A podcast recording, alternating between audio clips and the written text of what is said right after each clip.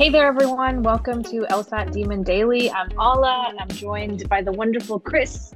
We are both teachers at LSAT Demon, which you can find at lsatdemon.com. This is the fourth episode in our RC series. I'm really excited.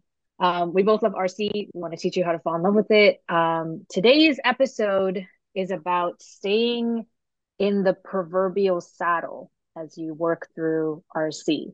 So let's start with what the hell does that mean, Chris? Why are we talking about this?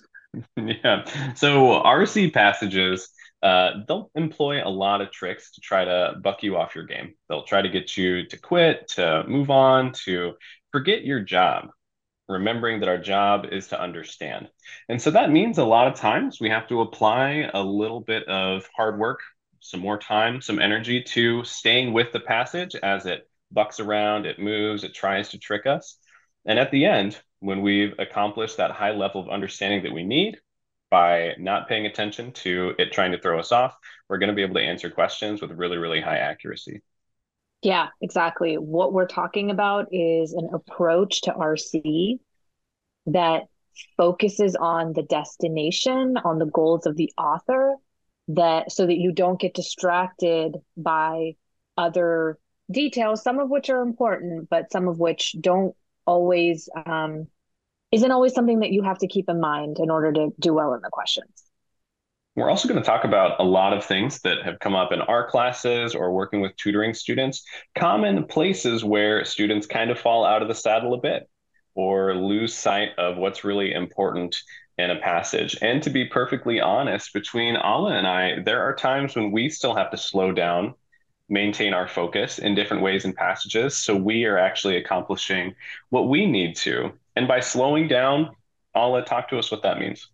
Yeah. So what say slow down? And this is something that you definitely will have heard if we if you've our other um, RC episodes in this series. Um, we say slow down a lot at the demon because we do know that the work is in the passage before you get to the questions. But we know that just saying slow down is all by itself. So we want to provide nuance in that, and we'll mention it in multiple places in this episode. So what we mean by that is slowing down with a purpose, slowing down because you want to understand, not just slowing down for the sake of slowing down. For instance, if somebody's telling me something complicated, I'm going to be like, stop.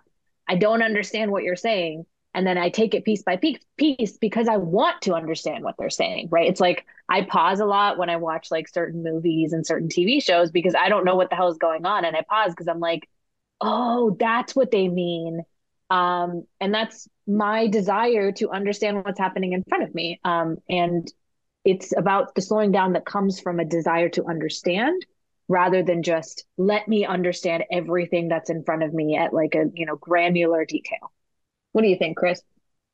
Precisely. And I love that you used purpose because we have a job, and that job is understanding why the hell the author wrote this piece and what they want us to do with it. Which means there are times in a passage that we can actually read sentences pretty quickly sometimes. We understand the purpose, we know the role it's playing in the passage, and so we don't have to slow down as much. There are other times when that passage isn't as clear that we do have to make sure we're going slow. And so, keeping that purpose in mind, knowing our job, knowing what we have to do, uh, can really help us set our pace through these passages. Yeah, I like that. I mean, I was terrible with like art passages. I used to be really slow on them, but that's just because those took me longer to understand, and that's going to change from person to to person. Um, Another thing that we wanted to mention when we say stay in the stay in the saddle is to not overcomplicate it for yourself. We have a couple of different train analogies to make to make the points that we're making right now. Um, one that I want to make is that you have to remember that you are trying to do the work of understanding the passage. The passage is your client. You're the lawyer for the passage. Your job is to take that information in, understand it, be on the side of the passage until you're told otherwise. Right. And what that means is you're going to notice other things that are happening as the train is moving forward, right? There might be things in the scenery. There might be a little train heist that happens and you have to like stay on track or something like that. But you're following that train on those tracks and it's going to go where it was meant to go all along. And your job is to keep track of the twists and the turns and go to the destination that the author cares about it doesn't the, all the details don't matter as much. And a lot of students tend to complicate things by making themselves think that they have to understand the train's journey from like every single perspective. Nope they just have to stay on the tracks and stay focused this becomes really important for us to recognize that all of these passages provide a frame for us. There's a little box, a shape that these passages live in. We're living in that too. And so that means that sometimes outside knowledge that we have about this topic, or feelings that we have about this topic, or things we've read, or potential applications of this topic in another world a million miles away, they aren't helping us understand the destination of that train or the route that the author took us to get to that destination. Both of those things are relevant. Both of those things are going to be what the questions ask about. And so that's what we want you to focus on in the passage. So if you find yourself reading through a passage and kind of going on mental tangents or bringing in outside information and wondering how it weighs, those behaviors aren't useful unless they're helping you engage and understand what the passage is actually saying to a higher degree. Yeah, I love that. Um, we also wanted to take a moment to pause now that we've introduced what the po- what the point of this episode is to answer a couple of questions that we got. One is from the ask button that we thought that would be relevant and interesting for you guys to hear our response. Um, another is actually from a student. We got our first question from a student um, who actually listened to our podcast episodes, and we love these questions. So send us more um, if you um, if you want us to feature you on the podcast. Um, but do you want to start with the ask button question, Chris? I would. Question says, Hello. Do you have any tips for how to get better at keeping track of the two opposing sides of a debate or two contrasting ideas when the passage throws at us a whole bunch of similarities or differences between the groups? I struggle when there are so many details about the differences between the two groups. Is the best thing to recap all those details briefly in my head at the end of each paragraph? Interesting. So maybe I'll I'll th- I'll kick things off, and then you um you tell me what I'm missing, Chris. So I think that students tend to put the LSAT on a pedestal just a little bit, sometimes a lot, right?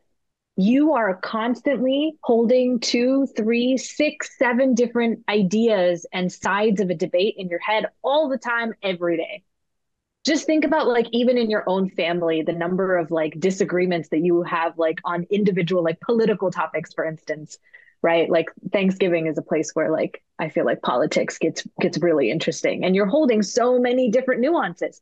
What i'm trying to say it's to the to, to the person that asked the question is that you already know how to do this right? And the reason you know how to do this is because you're not just seeing it as a laundry list of this is what this side thinks and this is what that side thinks. You're thinking, okay, in general, this view is trying to change something about the status quo.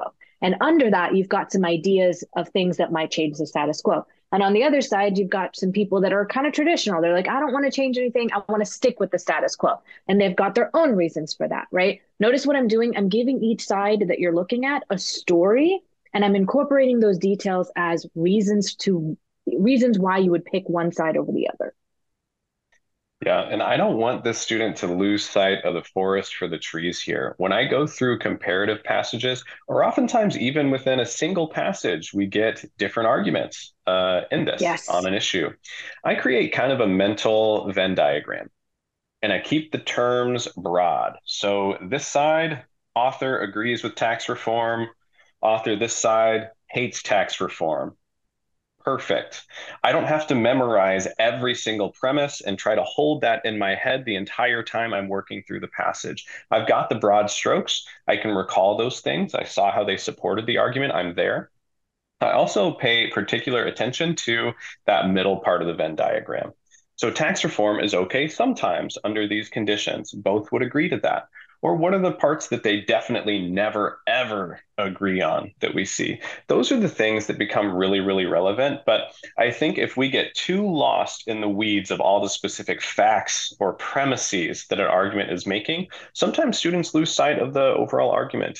And that's a difficult thing to answer questions when we lose sight of the passage's argument and purpose. Yep. Um, you can personify the opposing sides right? You can put a put a face to a side that might help too. But um, definitely what Chris is saying about the Venn diagram, I like that a lot. I'm going to read second. the question from. Yeah, from uh, Question from from Lucy. Lucy. If you want to It's one, always Ala. humbling to get a main point question incorrect in RC.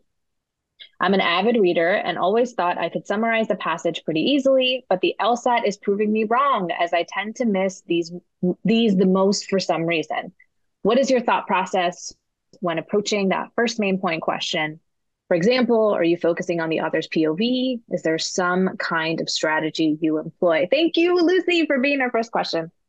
Yeah, and what a great one. This is one students Yeah. ask in chat a lot. And one thing that I think I picked up from Ben, uh, co-founder of lsatdemon.com, uh, in his classes was that main point questions are usually wrong for only one of two reasons. They are inaccurate, so they say something from the passage incorrectly, or they just say something the passage didn't. They're just incorrect, or they're incomplete. They don't quite capture everything that the passage said. But one small shift I think we could make, Lucy, is a lot of students get into trouble when they think main points are summaries. Sometimes they are, but really main points are more reflective of purpose than they are summaries of the entire passage. When you look at this and you're trying to find a summary, sometimes students will pass on answers that they think are too broad. They're too umbrella. They don't include every little micro thing that the passage talked about. But that was still the main point why the author sat down to write it. Yeah, uh, absolutely. The only other thing that I would add is that if you are someone that's struggling with main point qu- questions the most, one thing you might be um, might be might benefit from is adding depth to the passage. It could be that the reason that you are struggling on these questions is because you might be seeing main point questions as the summary that Chris is talking about, right? You're like, oh, look at all of these details. They all matter. And they probably do matter, but do they all matter to the same extent? And the answer is no, right? Some of the stuff that they're telling you, some of the goals that the author has are far more important than the details and the little side notes that the author is making. So add depth to the passage. You we're going to hit on this point with a little bit more detail um, down the line as well. But add depth to the passage. Figure out what the author really cares about, and then notice that some of those examples and details might not matter as much. Yeah, so we want to thank you all for your listener questions. Please, please send us more. I'd love a whole episode of listener questions. You can send that to us at our emails or the Demon Daily email. But we want to get back to this topic of how to stay in the saddle and RC passages, even when the LSAT is pulling a couple tricks out of its sleeve to buck us off. And so some of these tricks involve um, not understanding difficult words that we see, language tricks uh, that the LSAT does, and generally the sentences that put us in unfamiliar territory. What would you say about those, Ala? Yeah, so this falls under this sort of ma- micro uh, version of staying in the saddle, right? Those detail oriented issues that you might run into. Later, we're also going to cover macro issues with staying in the saddle. So, under this like micro uh, list, we've got like words. And I think vocabulary um, is one of those big umbrellas. And we also want you to know that everything we're talking about this in this episode it just it doesn't just apply to the passage. It applies to the questions and the answer choices right? It's about how you take in information. So let's start with vocabulary. And i think this is an interesting one to talk about. And this is something that um, you might hear in another podcast that um, francesca and i did. Um, we're not sure when it's going to come out but that's about um, you know the difficulties that um, esl students have to face and i give about two or three different um, kinds of checks that you can do if you run into a word that you don't understand. So the first one is the something test, where you just put in thing or something into the sentence to replace the word that you're struggling with. One of the biggest things that can help you when you're struggling with a word is context. However, context is hard to discern when you're staring at this word that you don't know and you feel like the section is crumbling around you, right? Something test helps you with that because if you read the sentence with just the word something or thing as a placeholder, then you start seeing the context and you start seeing that, like, oh, there's some details in here that might help me figure out what this means. Another test, and you can use multiple of these tests with with um, with a particular sentence anytime you want to. Another one is the positive, negative, neutral test, where you don't know what a word means. That's okay. But from the context, can you just get started? Can you just say, is it neutral? Is it positive?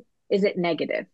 Another way to say that is, is it going against the author's opinion or is it going for the author's opinion, right? And all of these sort of strategies can help you work through a sentence um, to be able to understand what that word means, even if you don't know the dictionary definition. And I argue that the context is more important than a dictionary definition.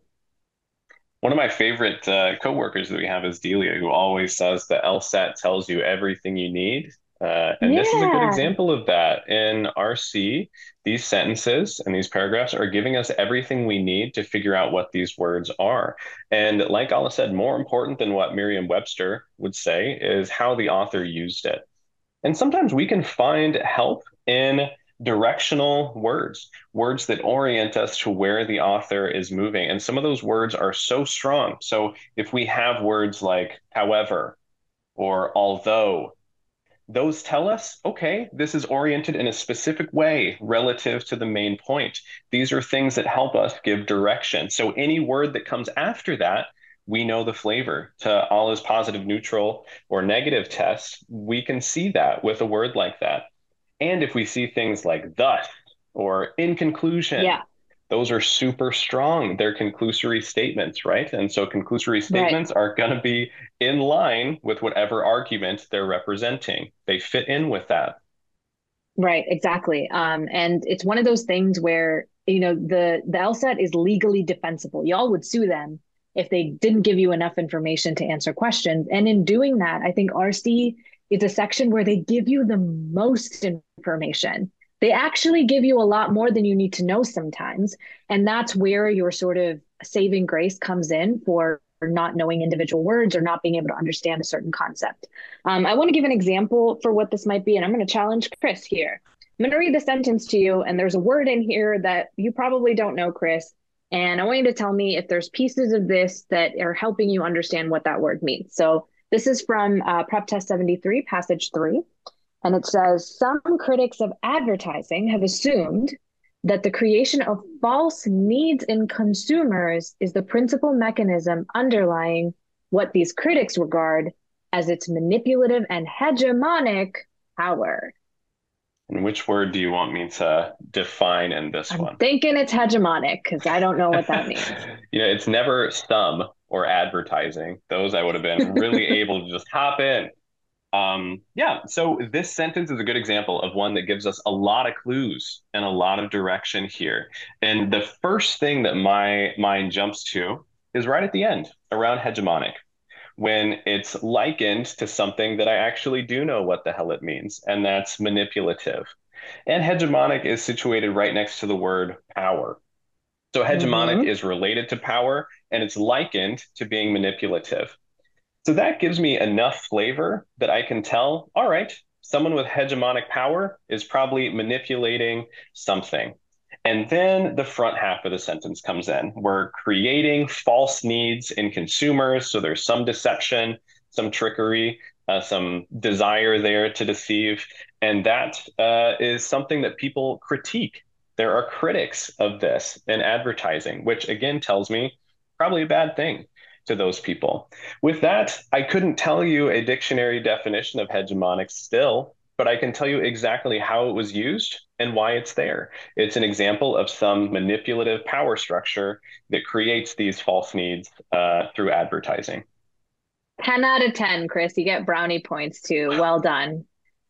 Notice how strange that sentence would be if it ended with what these critics regard as its manipulative and wonderful power, right? It would never make any sense. It's got to go with everything else that's happening around it. And that's the point that we're trying to make. The other thing to be confident of is Ala made this test kind of hard. It was just one sentence, but you're going to have a whole passage and the flavor of the entire argument and the author's purpose to help you. So even if this sentence was difficult for you to pick apart, this sentence is going to be part of an entire passage that has a distinct voice and a distinct purpose. And this is likely going to be related to that in some specific direction. Exactly. Um, and they love to do this stuff, right? They love to give you words that you don't know, and they love to do what we are calling obfuscation, right? Where where essentially you are being placed on the back foot when it comes to words that they use, the order in which they give them to you. The I love my students always call them run-on sentences, but they're not, I don't think grammatically run-on sentences. They're just sentences that are incredibly like complicated and twisted and knotted sometimes. And it's your job to stay in the saddle and work through the twist that they're making. And I can tell what does you, obfuscation looks like look like, Chris?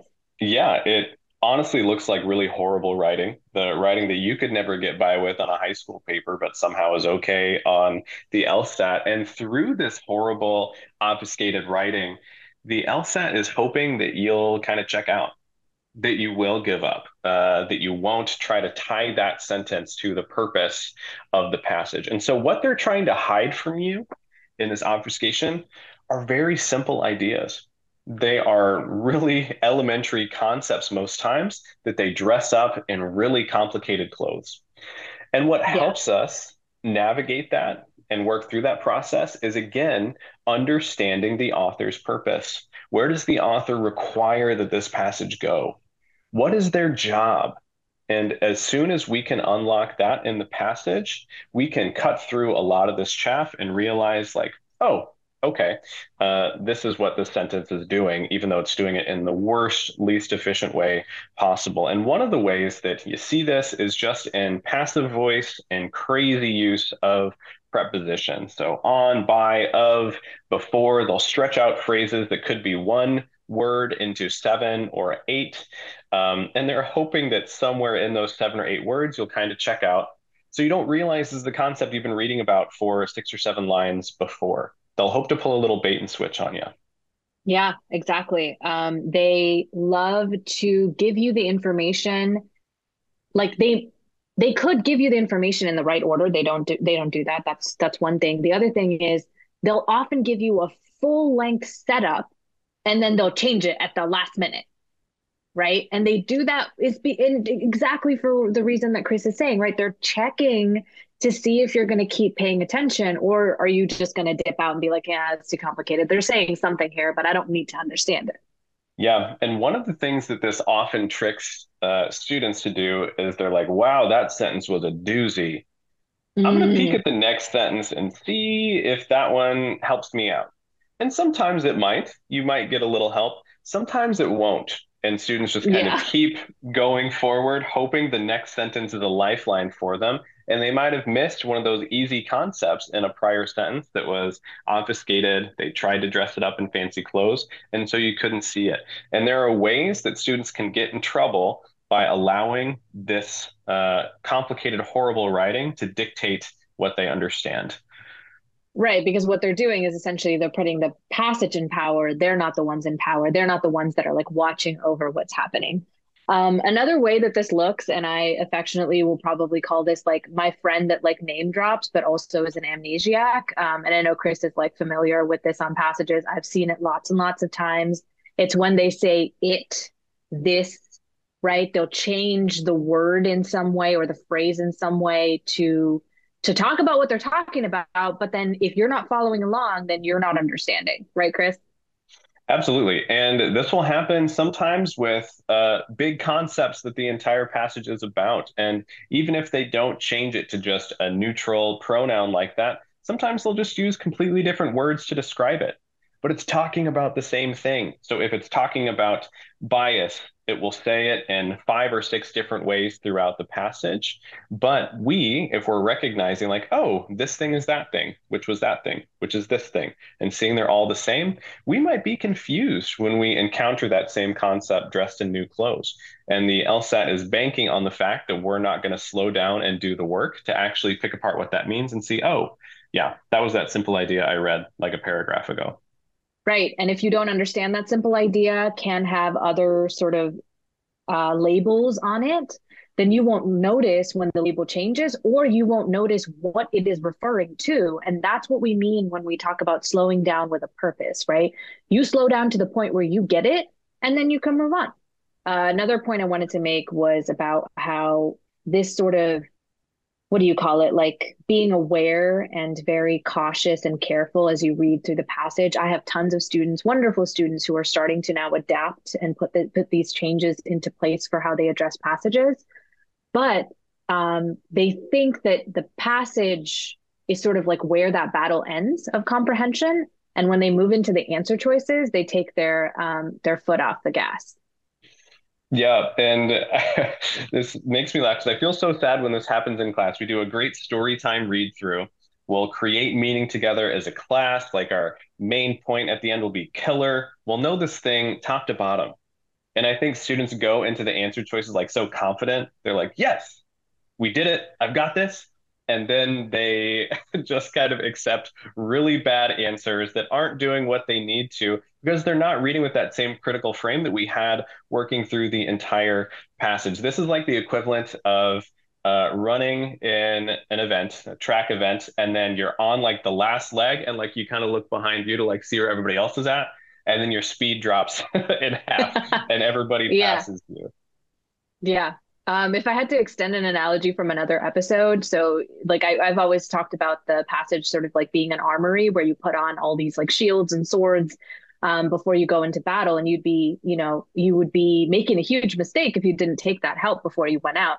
And if I were to extend that analogy here, it would essentially be like you trained with armor, like you've been practicing for like, you know, a long time, you've gotten good at it, you understand everything that's going on but then you're like uh, yeah no my training's enough. I don't need any of the armor at all. I don't need to remember anything that i actually learned. I'll just go figure it out right? That's I, I like the confidence going into the questions. I'm not going to lie. I like it when students are like i did the work. I am the expert on the passage. I got this. But that's got to be backed up with you defending the passage with ev- at every answer choice right? The answer choices are your enemy in the sense that they are go- four out of five of them are going to go against the passage and you can't pick those. And I think this just speaks to the need to really apply that understanding you made in the passage to the questions. And we have yes. to be really certain that that purpose we identified, that argument that we followed and supported, is what these questions are going to be asking about. These questions aren't going to be asking us to restate facts from the passage. They're going to be asking us to apply that argument and that purpose to different scenarios. What would they support? What wouldn't they support? If we can keep that in mind, that understanding, we should be able to predict to answer these questions without looking at all of the answer choices, and oftentimes without a need to really return to the passage at all. But the game doesn't yep. stop when we finish the passage. The game starts when we go into the questions. That's what we have to win. That is our purpose in this section. Exactly. Exactly. Your job is to protect the passage. You're the lawyer for the passage. And if your client is losing their shit in the answer choices, you can't do that, right? You have to stay true to what the what the story actually is. I think that was a good sort of list of the stuff at the micro level of like what staying in the saddle looks like. Do you want to shift into the macro level, Chris, of like what does this look like on a broader understanding of the passage or understanding of the author's main point? Totally. And what Al and I just talked about was kind of in the middle of that sentence with that individual word.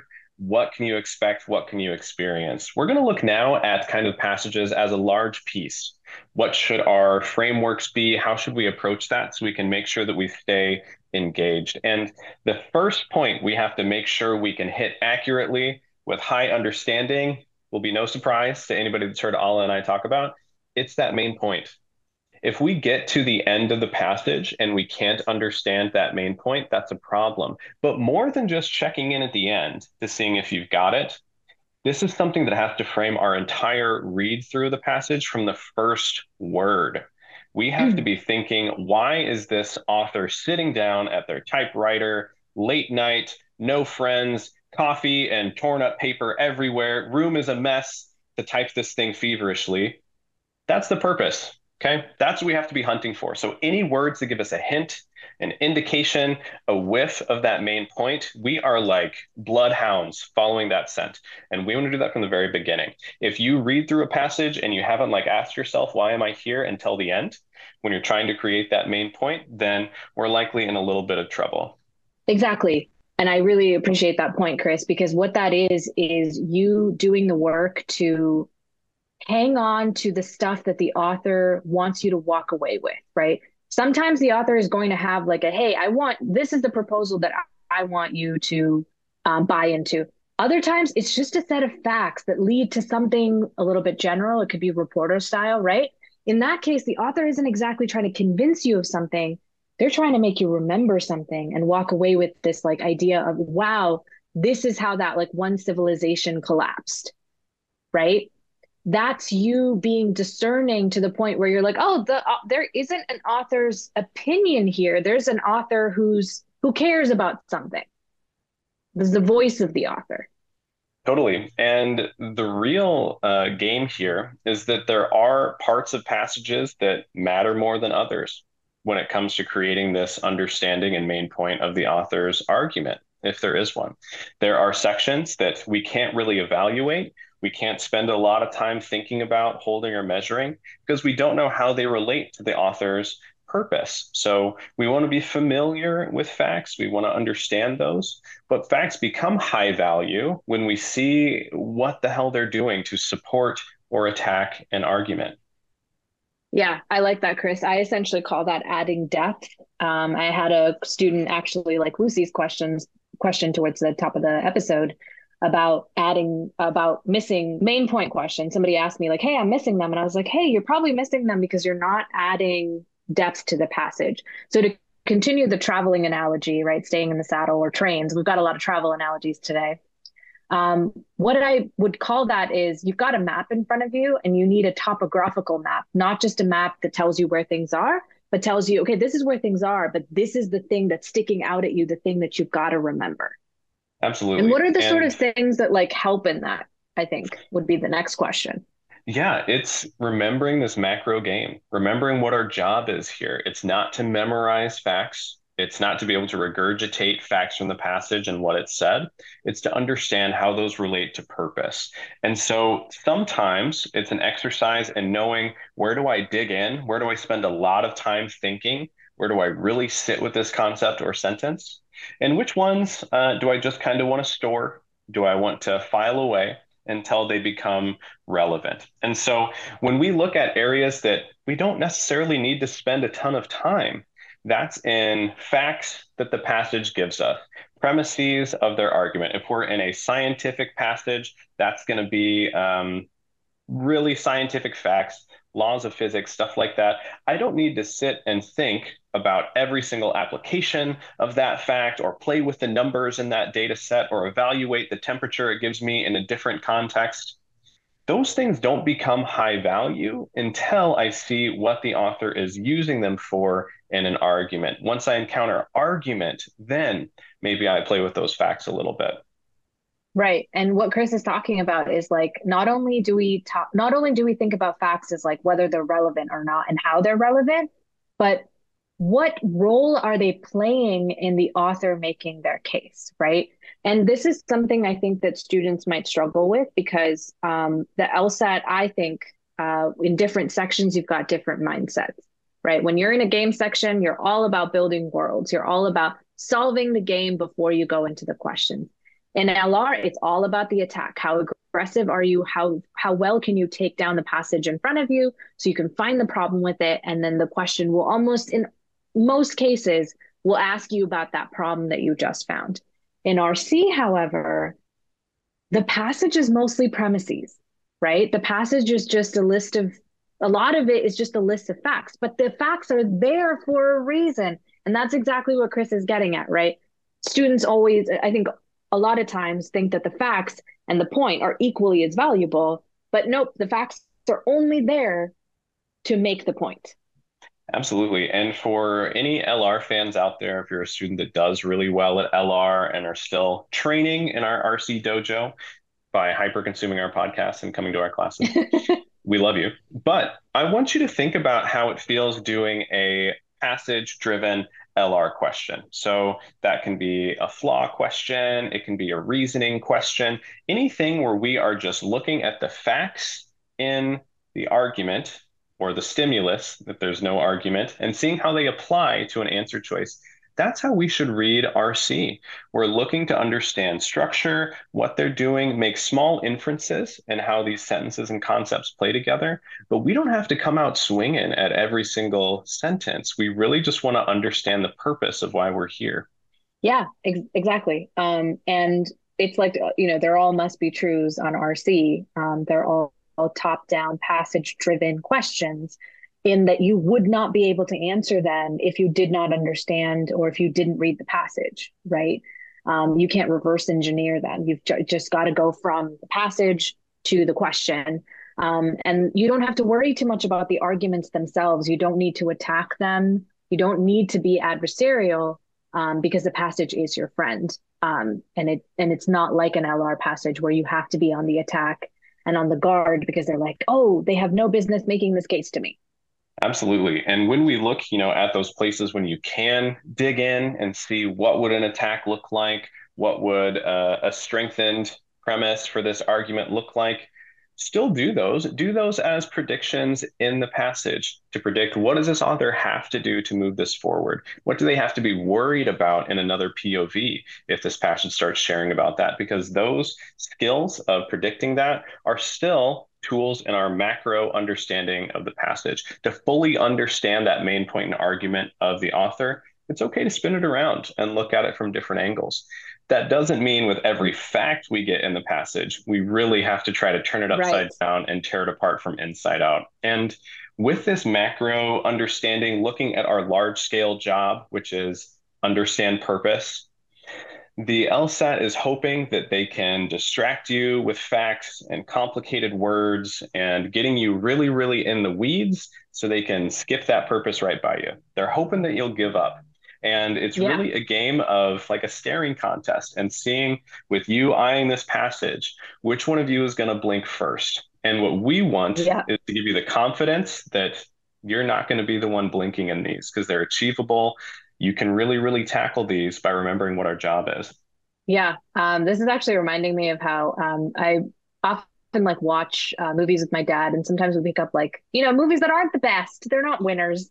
Um, and we'll watch them and he he's always in awe because I'll like tell him exactly what the next pl- plot point's going to be and I've never seen the movie and he's like how do you know that and it's because once you've seen enough like storytelling and I, and I love storytelling I, I try to write in my free time and I adore stories in general um, you've if you've seen enough, you start knowing like where they're going to go next, and that's where the power of prediction is. It's because it's a it's a participation in the story act in the story being told at all. Like if you're thinking about like old times, like around a um, a pit fire in the caveman days of listening to stories, people listen because they want to know what happens next, and their brain, the neurons are firing in all directions, trying to figure out what's going to come next. And that's where your power of prediction comes in because it really is an active participation of exactly what Chris is talking about. It's about that tuning in. And when you predict, you're like invested in what's going to happen next. And that is such a that's that's a power that keeps you interested and it's a power that keeps you focused on all the right things. And in this macro sense, it's helpful to remember when we're keeping our job in mind that the facts in the passage don't matter as much as how the author uses them. That's what we need to understand. And even applying that to the micro sense, a specific word in a sentence doesn't matter as much as how the author uses it, because that relates to purpose and context. All of these require us to really be familiar with the author's purpose and understanding. So, know the facts, but know them to the degree that you can tell where they're going, what they're supporting, and what the author wants from them. Yeah. And that sort of bucking of the horse, right, where you're trying to be thrown off, it can look both micro and macro, right? It can look something like they give you a bunch of details and those details don't fit in together. They don't fit in together yet. They don't make sense all at once. And one time, some some of the time, your job is to just hold on to the things that don't make sense, keep moving along. And we're not saying move on before you understand. In order to understand, you have to be able to see, okay, these are the four facts they gave me. These two make sense with what they've been telling me. These two, I did the work to understand them, and they still don't get it. That means you got to hold on to these two as you're going along to figure out the right places to slot them in to the mind map story that you're building. Yeah. And as we close this out, know that your saddle is your own. Staying in the saddle is a relative term to you. If Ala and I were reading the same passage and we both recorded it and published the recording of that, we would slow down in different places. We would have different sentences that drew our interest. We might dig in in different places on this passage because our job is to read as slowly as we need to to understand. And there might be things that would buck me out of the saddle that Ala's like, nope, I've got that. That's in my wheelhouse. And then the opposite might be true in other sentences as yeah. well. Yeah. And that's because we approach the LSAT intuitive theme and generally for any section of the LSAT, we want you to be able to do it as a second nature, as a facet of your personality almost. And that's why Chris and I are going to be different when we read, but we'll end up in the same place of, oh, this is what the author cares about. And it doesn't matter what the journey looks like as long as we prioritize these different elements and try to focus on, okay, they're giving me information. Together it means something. What is that? Absolutely. And so I think that puts a nice bow on this episode of Staying in the Saddle want to give an extra thanks to the students who submitted questions to us. It was wonderful to hear from you. I hope we hear more of that. And if you'd like to be included on our next episode with a question or a suggestion of a future topic, just email daily at lsatdemon.com to ask us those questions or even just talk about uh, what you've liked about these episodes or how they've helped you. Thank you all for listening, and we'll catch you next time. Thank you.